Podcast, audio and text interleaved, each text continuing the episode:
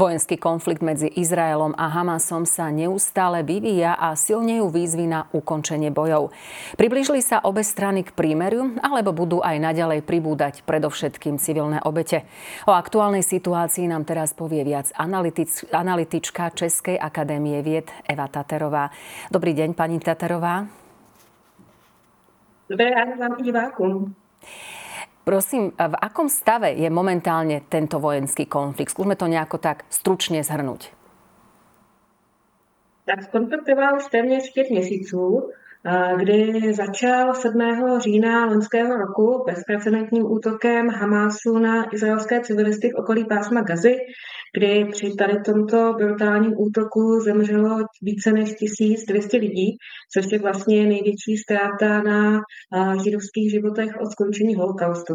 To v Izraeli pochopitelně vyvolalo poměrně silnou protireakci, kdy následně izraelská armáda zahájila vojenskou operaci v pásmu Gazy, s cílem dostat zpátky ty zajaté rukojmí, protože kromě těch mrtvých Hamas odvlekl ještě 230 zhruba civilistů a sebou do pásma Gazy. Nicméně v rámci tady této vojenské operace postupem času dochází k stále větším a větším ztrátám na životech palestinských civilistů, kterých v tuhle chvíli má být nějakých zhruba 30 tisíc, zase nevíme úplně přesná čísla, ale tohle jsou tak jako obecně statistiky, se kterými se většinou pracuje. A pochopitelně tenhle konflikt, který začal jako střed mezi Hamásem a Izraelem, a s postupem získal zapojení některých dalších hráčů, ať už jsou to regionální státy, kdy velmi se angažuje zejména Katar, který se vlastně jako účastní jako prostředních diplomatických jednání mezi oběma stranami, tak je to samozřejmě i velká otázka velmocí. Ať už jsou to Spojené státy americké, ať už je to Saudská Arábie, ať už je to Irán, ať už je to třeba i Evropská unie. Pani Taterová, darí sa humanitárnu situáciu, ktorá je naozaj v pásme Gazy ťažká, nejakým spôsobom zlepšovať? Určitě by tady byl prostor pro řadu zlepšení, protože od té doby, co začala ta vojenská intervence Izraele, vlastně došlo k výraznému snížení zásobování pásma gazy, jednak dodávkami potravin, ale i dodávkami takových těch jako běžných, běžného spotřebního zboží. Ať už jsou to hygienické potřeby, ať už, ať už jsou to léky, ať už je to cokoliv dalšího.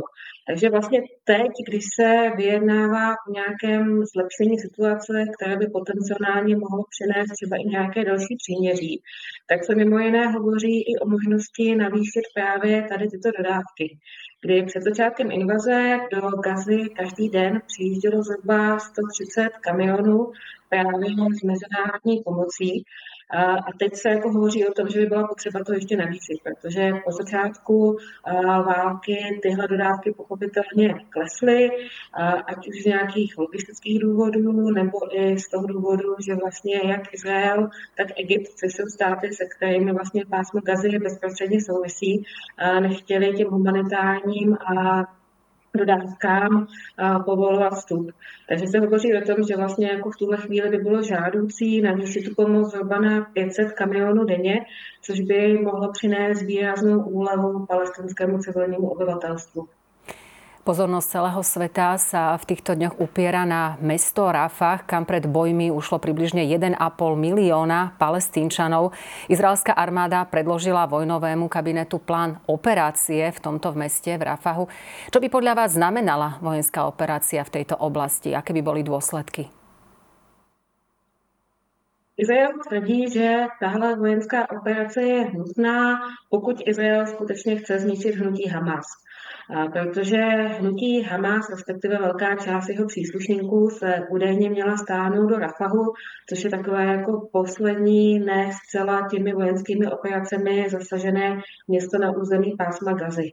Ale kromě těch příslušníků Hamasu je tam obrovské množství palestinských civilistů, kteří se tam vlastně jako stáhli z těch ostatních regionálních měst, ať už to bylo Gaza City, ať už to byl Khan Yunis, kdy zase jako nemáme úplně přesná čísla, ale odhaduje se, že by tam mělo být více než milion a půl lidí. A pokud by Izrael skutečně podniknul zásah i tady v tomto městě, tak by to velmi pravděpodobně znamenalo další navýšení civilních ztrát. Izrael jako obecně tady v tomto konfliktu, ale i v jiných podobných případech se sice snaží životy civilistů pokud možno ušetřit, s tím, že posílá třeba jako včasná varování pár minut předtím, než třeba jako bombarduje určitou budovu, ale někdy se to samozřejmě nedaří stoprocentně, protože v tak hustě obydleném místě, jako je pásmo Gazy a jako je aktuálně město Rafah, je někdy jako velmi složité a rozlišovat mezi tím, co je civilní cíl a co je cíl vojenský. S tím, že vlastně tohle rozlišení dlouhodobě nerespektuje ani hnutí Hamas, které v minulosti třeba jako ukrýval dodat svoje zbraně nebo svoje bojovníky v civilních budovách, jako jsou nemocnice nebo, nebo školy. Takže pokud by eh, ta vojenská intervence Izraele do Rafahu skutečně eh, začala, tak by to velmi pravděpodobně vedlo k dalšímu navýšení obětí. Část z nich by asi byli bojovníci Hamasu, ale část z nich by byly prostě civilisté, třeba i ženy nebo děti nebo lidé, kteří obecně s politikou nemají nic společného, což by dál vlastně jako prohloubilo tu humanitární katastrofu, která se v pásmu Gazy v posledních měsících odehrávala. No, treba povedať, že od ofenzívy v Rafahu odrádzajú Izrael aj mnohí jeho spojenci, vrátane Spojených štátov amerických. Je podľa vás šanca, že sa Izrael nakoniec vzdá tejto vojenskej operácie? Tak v posledních dnech se zdá, že tady tyto šance se navyšují, protože minulý týden se poměrně intenzivně jednalo v Paříži, kde se za zavřenými dveřmi setkali představitelé Izraele, představitelé Hamásu spolu s představiteli dalších států, zejména Egypta, Kataru a Spojených států amerických. A výsledkem tady těchto jednání mělo být návrh na příměří, které by mělo trvat až 40 dní a které by mělo vést k propuštění dalších izraelských rukojmích. My v tuhle chvíli zase jako nevíme přesně, kolik izraelských rukojmích je ve skutečnosti zadržovaných pásmu Gazy. Ty, eh, ty odhady hovoří zhruba kolem 130 lidech, ale část z nich už může být bohužel, bohužel mrtvá. Ale každopádně jako ta dohoda, nebo ty, ta nabídka dohody, která je v tuhle chvíli na stole, hovoří o tom, že hnutí Hamas by během následujících dnů mělo propustit dalších 40 izraelských rukojmí, zejména žen, a zejména osob mladších 18 let a případně osob nebo lidí staršího věku nebo, nebo osob nemocných. A za tady toto by teda jako bylo to 40-denní příměří, které by vlastně mělo vést další deeskalaci konfliktu a zároveň by Izrael na oplátku měl propustit palestinské vězně, kteří jsou v danou chvíli v izraelských věznicích, kdy údajně ten poměr by měl být 10 palestinských vězňů za jedno izraelské, izraelské rukojmí. Ale uvidíme, jak to dopadne. Tohle je nějaký návrh. Americký prezident Biden se k němu sice vyjadřoval poměrně optimisticky, s tím, že předpokládá, že vlastně dohoda by mohla být uzavřena k příštímu pondělí, ale uvidíme, jak to dopadne. Údajně Hamas si v tuhle chvíli měl vzít čas na rozmyslenou, aby si ty podmínky důkladně prostudoval a rozhodl se, jestli je přijme nebo ne. Čo sa týka už spomínaného prímeria, včera v New Yorku prezident Joe Biden vyhlásil, že to prímerie v Gaze by mohlo nastať už od pondelka, od budúceho týždňa. Na základe čoho to tvrdí a je to reálne takto časovo rámcovať?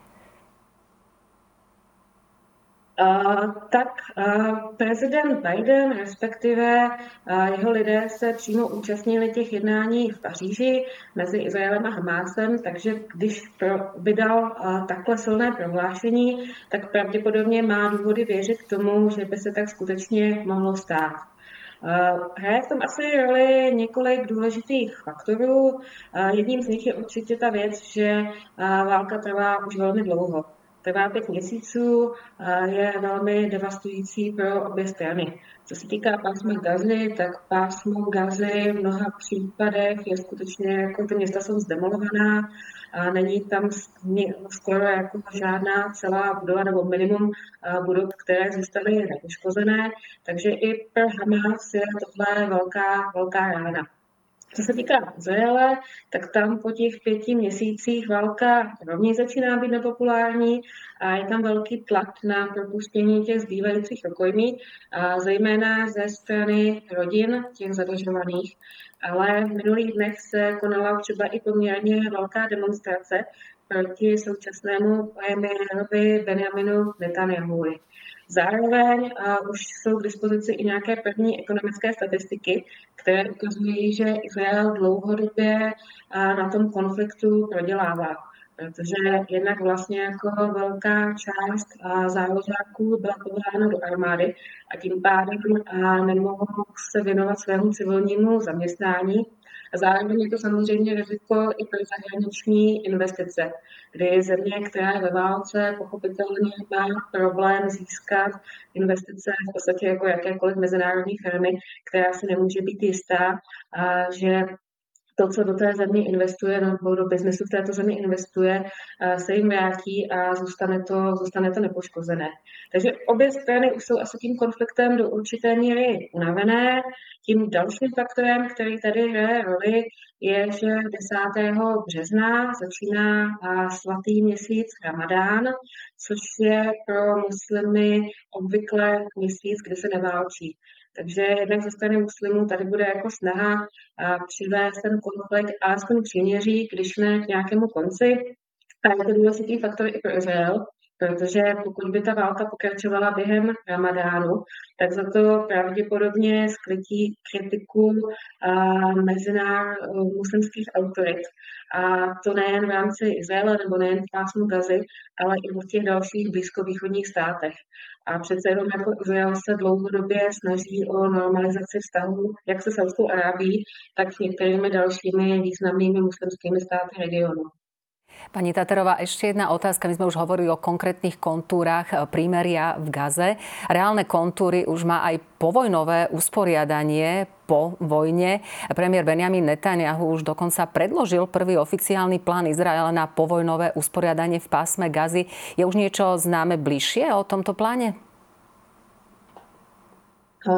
Tak těch alternativ, jak uspořádat pásmo gazy po válce, je hned několik. Ten plán, se kterým přišel Benjamin Netanyahu v posledních dnech, pracuje s tím, že vlastně pásmo Gazy by mělo být po válce spravované a palestinci, kteří nemají vazby na Hamas. Kdyby to měly být eh, technokrati, lidi, kteří rozumí svoji práci, ať už se to týká při eh, rekonstrukci těch toho válkou zničeného území nebo dalších sektorů, jako je školství, jako je zdravotní péče a tak podobně. S tím, že ale tenhle plán naráží na určité limity a na určité problémy.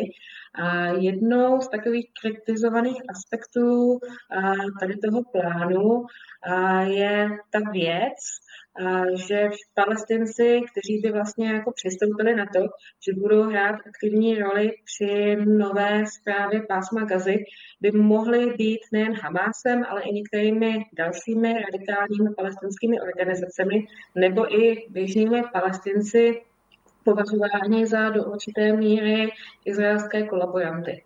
Takže je otázka, jestli tohle má šanci na úspěch a třeba hnutí Hamas už prohlásilo, že pokud by došlo k takovému poválečnému uspořádání, tak to vlastně bude brát jenom jako jinou formu palestinské, izraelské okupace palestinských území.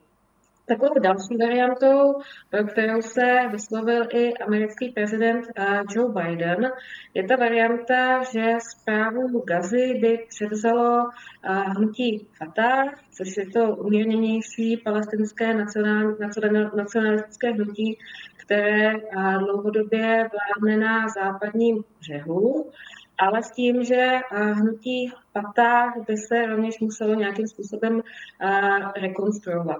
A to z toho důvodu, že hnutí Fatah bylo v těch předcházejících letech a možná i desetiletích označováno za skorumpované a za hnutí, které vlastně nedokáže efektivně palestincům vládnout a zejména hájit jejich zájmy na venek.